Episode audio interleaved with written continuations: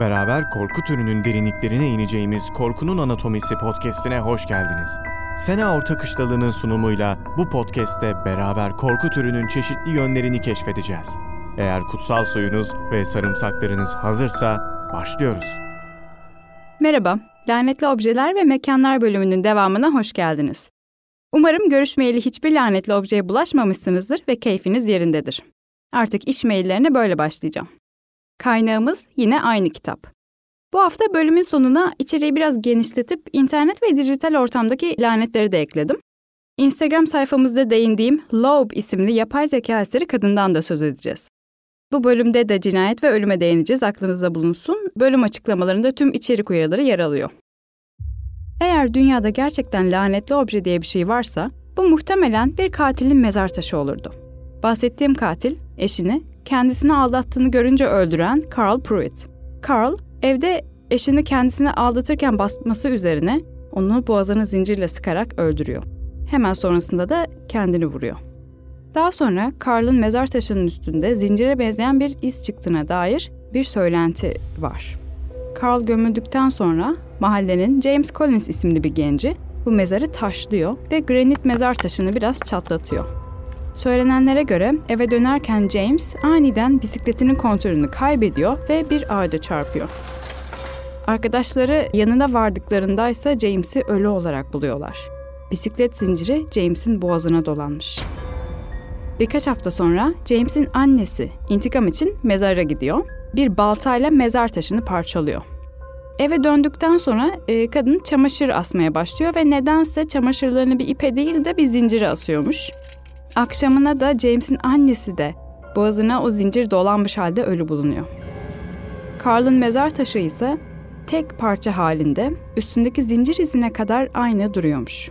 Bu zincirleme ölümlerin hikayesi tabi hemen yayılmış ve daha fazla insanın Carl'ın sabrını sınamak istemesine neden olmuş. Carl da bu çağrıları yanıtsız bırakmamış. Sıradaki kurban oradan at arabasıyla geçmekte olan biriymiş. Arabasından mezar taşına ateş etmiş.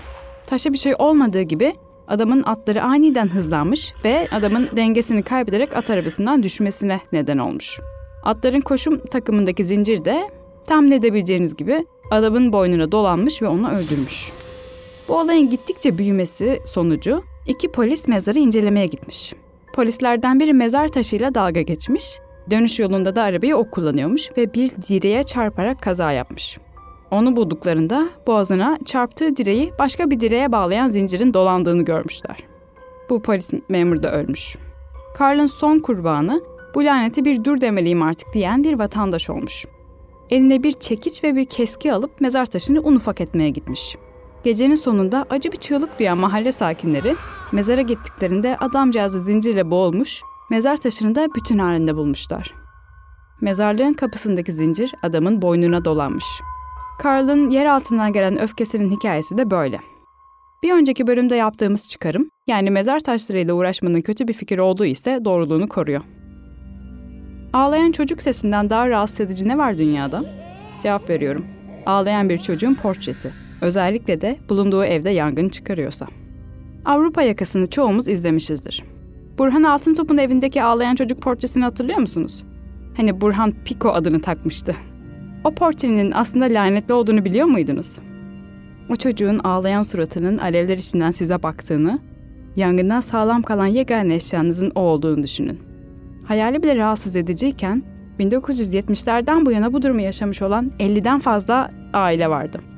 İngiltere'de bir itfaiyecinin bu ağlayan çocuk tablosunun 70'lerin başından bu yana en az 50 kere yangından kurtarılan, alevlerden zarar görmemiş eşyalar arasında olduğunu fark etmesi büyük ses getirmiş.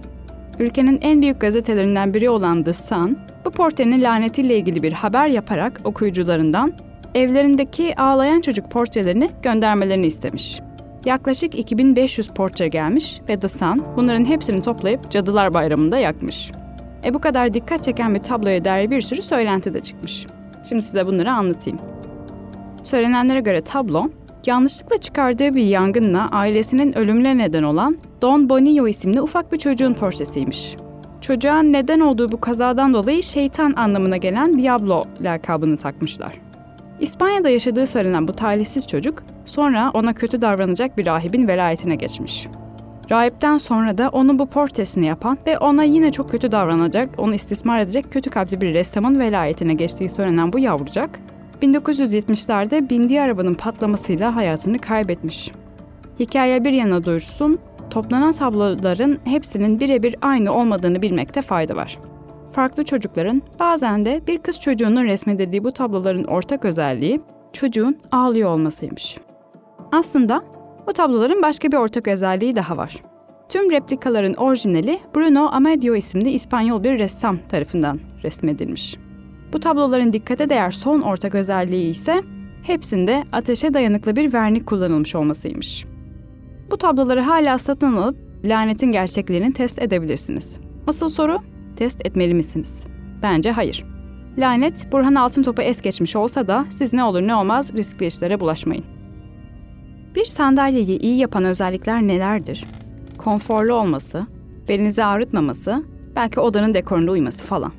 Bu hikayeyi duyduktan sonra listeye bir özellik daha ekleyeceksiniz. Oturanların gizemli ölümüne neden olmaması. Lanetli Belroy sandalyesinin hikayesini merak ediyorsanız arkanıza yaslanın ve bana kulak verin. Hikaye, Amerika'nın en lanetli evi ünvanını kazanmış, Philadelphia'da yer alan Belroy malikanesinde geçiyor. Sandalyenin 19. yüzyılda bir büyücü tarafından yapıldığı söyleniyor ve bu sandalye ruhlar, şeytanlar, cinler gibi doğaüstü varlıklarla dolu olduğu söylenen Belroy malikanesinde özel ilgi görecek kadar lanetli olmasını Amelia diye anılan bir ruha borçlu. 1926 yılında bu malikaneye taşınan Easby ailesinin büyük oğlu George Easby, Amelia'nın bazen kırmızı bir sis halinde sandalyenin etrafında belirip insanları oraya oturmaya teşvik ettiğini açıklamış. İlk ölüm malikanede çalışan bir temizlikçi olmuş. Anlatılanlara göre temizlikçi sandalyeye oturmuş, olduğu yere çökmüş ve saatler içinde hayatını kaybetmiş. İlerleyen zamanlarda İzbi'nin bir kuzeni ve bir arkadaşı da sandalyeye oturduktan sonra haftalar içinde ölmüş. Malikanelerin lanetli olduğuna canı gönülden inanan ve orada yaşamayı bir maceraya benzeten George Easby, 2005 yılında ölene kadar kimseyle evlenmeden orada tek başına yaşamaya devam etmiş. Şu an bu malikane özel mülk ve içinde Easby ailesine ait eşyaların çoğu satılmış ya da bir müzeye bağışlanmış. O yüzden sandalyenin akıbeti tam olarak bilinmiyor. Dolayısıyla oturduğunuz sandalyeyi kontrol etmek isteyebilirsiniz. Antikaya benzeyen bir yanı var mı? Sıradaki objemiz bir yüzük. Evet sevgili dinleyiciler. Lanetli yüzüklerin ardı arkası kesilmiyor. Bu seferki hikaye günümüze daha yakın. Hatta yüzüğün bir fotoğrafını Instagram sayfamıza yükledim. Silvianus'un yüzüğü olarak bilinen bir önceki lanetli yüzüğümüzü bir oyuncak gibi gösteren bu objenin 5 kişiyi öldürdüğü biliniyor. İlk sahibi ünlü Amerikan aktör Rudolph Valentino. Soyadının tüm vaatlerini yerine getirerek romantik filmlerde başrol olan bu yakışıklı aktör, başarısının tadını ancak birkaç yıl çıkarabilmiş. Bir gün alışveriş yaparken kedi gözü taşlı altın bir yüzük beğenmiş bu aktör ve söylenenlere göre satıcı yüzüğün önceki sahiplerine zarar verdiğini söyleyerek onu almaması yönünde uyarmış. Uyarıya rağmen yüzüğü alan Valentino, 1926 yılında karnında keskin bir acı hissetmiş ve hastaneye gidince ülserden dolayı midesinde perforasyon olduğunu yani midesinin delindiğini öğrenmiş. Bir hafta kadar sonra da ameliyattaki bazı sorunlardan dolayı ölmüş. Yüzük sevgilisi Paula Negri'ye geçmiş. O da güzeller güzeli bir Hollywood aktrisiymiş bu arada. Ve kendisi de yüzüğü taktıktan çok kısa bir süre sonra ağır bir hastalığa yakalanmış ama ölmemiş. Yüzüğü Russ Colombo isimli bir arkadaşına vermiş. Russ, radyonun Valentino'su olarak bilinen ünlü bir müzisyen ve şarkıcıymış. Yüzük ona geçtikten kısa bir süre sonra suratından vurularak ölmüş. Evet, suratından vurmuşlar adamı. Arkadaşının silahla oynarken yanlışlıkla onu vurduğunu söylemişler ve kayıtlara bir kaza olarak geçmiş. Daha sonra yüzük, Russ'ın onu suratından vurmamış olan bir arkadaşına geçmiş. Kendisine bir şey olmamış ama bir gün evine hırsız girmiş ve hırsız yüzüğü cepleyip evden kaçarken polise yakalanmış. Polis onu vurunca olay yerinde hayatını kaybetmiş. Tüm bu ölümlere rağmen yüzüğü hala takma cesaretini gösteren bir insan daha varmış. Bir biyografi filminde Rudolph Valentino'yu oynayacak olan Jack Dunn isimli aktör. Yüzüğü taktıktan sonra kısa bir süre içinde bir kan hastalığına yakalanıp ölmüş o da. Yüzüğün şu anki konumu bilinmiyor. Şahsen arayanların şair civarına bakmasını öneririm. İyi kalpli bir hobbit onu muhafaza ediyor olabilir. Şimdi yine lanetli bir oyuncak bebek hikayemiz var. Bu sefer konumuz Robert bebek. Instagram'a fotoğrafını koydum. Kendisi gerçekten de ürkütücü görünüyor. Belli belirsiz bir ağzı, ifadesiz karanlık gözleri var. Robert Eugene Otto isimli ünlü ressam 1900'lerde henüz bir çocukken bu bebek ona hediye edilmiş. Otto bu bebekle çok kuvvetli bir bağ kurmuş ve gittiği her yere götürüp devamlı onunla konuşuyormuş. Hatta bebeğin hala giymekte olduğu denizci üniforması bir zamanlar Robert'a aitmiş. Onu o kadar sevmiş ki ona kendi adını yani Robert adını vermiş. Robert yani insan olan Robert bebekle olan bağını hiç koparmamış ve evlendikten sonra bile hayatının sonuna dek bebeği atmamış. Evinin üst katlarında bir kulede muhafaza etmiş. Robert ve eşi ölüp evleri el değiştirdikten sonra yeni sahipler evin üst katlarından bir çocuğun ayak ve gülme seslerini duymaya başlamışlar. Ve bu öyle bir raddeye gelmiş ki onu Fort East Martello Müzesi'ne bağışlamışlar.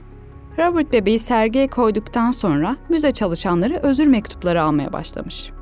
Bu mektuplar Robert bebeğe ithafen yazılmışlar çünkü bebeği görüp izinsiz fotoğrafını çekenler ya da onunla dalga geçen insanlar çok kısa bir süre sonra araba tekerinin patlaması veya merdivenden yuvarlanmak gibi kazalar yaşamaya başlamış. Bebekten af dileyip üstlerindeki bu uğursuzluktan kurtulmak istiyorlarmış. Robert bebek ise hala East Martello Müzesi'nde sergileniyor. Size şimdi anlatacağım hikaye bu kitabı okurken en beğendiğim hikayelerden biri. Çünkü çok klasik. Lanetli bir defineden söz edeceğiz. Adı da Cahuenga Geçidi Definesi. Olay örgüsü 1864 yılında Meksika'nın liberal başkanı Benito Juarez ile başlıyor. O dönem Fransa, Amerika kıtasında Katolik kilisesi yoluyla gücünü artırmak istediğinden Meksika'nın da teokratik bir yönetime sahip olmasını istiyor. Bunun için liberal başkandan kurtulmaları lazım ve bu amaçla Avusturya Arşidükü'nü Meksika'ya işgal etmeye yolluyor. Juarez köşeye sıkışıyor ancak hemen harekete geçiyor ve kısa sürede Meksika halkından o dönem için çok yüksek bir meblağ sayılacak 200 bin dolar topluyor. Bu parayı da dört tane adamına verip onları San Francisco'ya silah almaya yolluyor. Define de ilk canını bu yolculukta alıyor. Dört adamdan biri bu yolculuk esnasında hayatını kaybediyor. Kalan üçü San Francisco'nun e, Fransızlarla kaynadığını görünce hazineyi altıya bölüp her parçayı farklı bir yere gömüyorlar. Daha sonra güvenli bir ortam sağlanıp da defineyi çıkarmak için yeniden toplandıklarında altı parçanın da kaybolduğunu görüyorlar. Haliyle aralarında büyük bir kavga çıkıyor ve kalan üç kişiden ikisi hayatını kaybediyor. Sonuncu kişi de o an için canını kurtarmış olsa bile ABD'nin Arizona eyaletinde onu da vuruyorlar maalesef. Böylece define kurban sayısını dörtlemiş oluyor. Belki öldükten sonra toplanıp okey oynamışlardır, orasını bilmiyorum.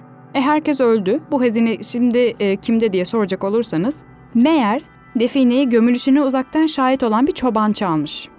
Diego Moreno isimli bu kişi zor çobanlık hayatını geride bırakarak Los Angeles'a gitmeye karar vermiş ve yolda Cahuenga geçidi civarında bir tavernada mola vermiş. Rüyasında hazineyi alırsa öleceğini görmesi üzerine hemen defineyi geçidin yakınlarında bir yere gömmüş ama Los Angeles'a gitme planından vazgeçmemiş. Maalesef vardıktan kısa bir süre sonra bilinmeyen bir hastalıktan ölmüş. Ölmeden önce definenin yerini bir arkadaşına söylemiş. Definenin yerini öğrenen arkadaşı torunuyla beraber onu çıkarmaya girişmiş ama adam daha erinden küreyi bırakmamışken bir kalp kriziyle hayatını kaybetmiş. Torunu ise ben en iyisi hiç bulaşmayayım diyerek hazineyi çıkarmaktan vazgeçmiş. Bu akıllıca karardan sonra bu define 20 yıl kadar gömülü kalmış. 20 yıl sonra yine bir çoban defineyi bulmuş ve gemiyle İspanya'ya gitmek istemiş. Çalınmasın diye paraları kıyafetinin içine dikmiş. Ancak gemiden inerken ayağının takılıp denize düşmesiyle üstündeki paraların ağırlığı onu dibe çekmiş ve o da bu şekilde hayatını kaybetmiş. Cahuenga geçirdiği definesinin hikayesi de böyle. Biraz da dijital lanetler hakkında konuşalım. Bulgaristan'a ait 0888 888 888 nolu telefon numarasının tüm sahipleri erken yaşta ölmüş. İlk sahibi numaranın ait olduğu telekom şirketinin CEO'suymuş ve 48 yaşında kanserden hayatını kaybetmiş. Numara daha sonra bir çete lideri olan Konstantin Dimitrov'a geçmiş. O da 33 yaşında yemek yerken vurularak öldürülmeden önce numarayı 2 yıl kullanabilmiş. Şimdi tamam çete lideri olmak zaten riskli bir hayat. Numaranın sonraki sahibine bakalım. Bu kişi de emlakçı olduğunu söyleyerek kirli işlerini gizleyen bir uyuşturucu taciriymiş. Numara ona geçtikten yine iki yıl sonra o da yemek yerken silahla vurularak öldürülmüş. Bir CEO, bir çete lideri ve bir uyuşturucu tacirinin ölümüyle anılan bu numarayı telekom şirketi kullanımdan kaldırmış. Dijital ortam hakkında konuşmaya başladığımıza göre size en çok anlatmak istediğim konuya gelebilirim. Son zamanlarda yapay zeka tarafından üretilen sanat eserleri gündemde. Özellikle Mid Journey isimli program, son derece detaylı fantastik sanat eserleri ortaya çıkarabilmesiyle çok konuşuldu. Aynı zamanda insan sanatçıların emeklerine haksızlık ettiği gerekçesiyle çok da eleştirilen bir konsept bu. Ben mütercim tercümanlık okurken de çevirmenliğin yerini sarsacağı hatta sarsmakta olduğuna dair bir sürü eleştiri ve endişe vardı. Zaten tüm meslek gruplarını bir elden geçiriyor bu yapay zeka. Uyum sağlamak lazım. Bizi asıl ilgilendiren nokta ise Twitter'da Super Composite adlı bir kullanıcının bu programlardan biriyle kazara ortaya çıkardığı ve adını Loeb koyduğu kadın. İçine çökmüş gözleri, kızarık, hastalıklı görünen cildi, bir şey söylemek üzereymiş gibi açık kalmış ağzı ve gözlerindeki dehşet ifadesiyle sarsıcı bir görüntüsü var. Instagram hesabımızı takip ediyorsanız zaten görmüş olabilirsiniz. Kendisine bir bakmak isteyebilirsiniz. Super Composite isimli kullanıcı, Loeb'ı elde etmek için hangi programı kullandığını açıklamamış ancak negatif ağırlıklı prompt kullandığını söylüyor. Şimdi Midjourney gibi programları kullandıysanız biliyorsunuzdur. Bu programa bir prompt yani resmini çizmesini istediğiniz bir ya da birkaç kelimeden oluşan kısa ifadeler giriyorsunuz ve program size dört farklı resim veriyor. Negatif ağırlıkla girince de program yazdığınız promptun negatifini yani o ifadeden olabildiğince farklı dört resmi üretiyor. Loeb'un soy ağacındaki ilk isim Marlon Brando. Marlon Brando'nun bir fotoğrafının negatifini alan kullanıcı, acaba bu görselin de negatifini alsam karşıma geri Marlon Brando çıkar mı diye denemek istemiş. Ancak işler hiç öyle gitmemiş. Ekrandan yüzündeki acı dolu ifadeyle bir negatifin negatifi olarak Loeb ona geri bakıyormuş. Resimlerden birinde üstte belli belirsiz harflerle Loeb yazdığı için kullanıcı onu böyle isimlendirmiş. Daha sonra bu kullanıcı Loeb'un görselini kullanarak başka görseller de üretmiş ve şaşırtıcı bir şey daha keşfetmiş.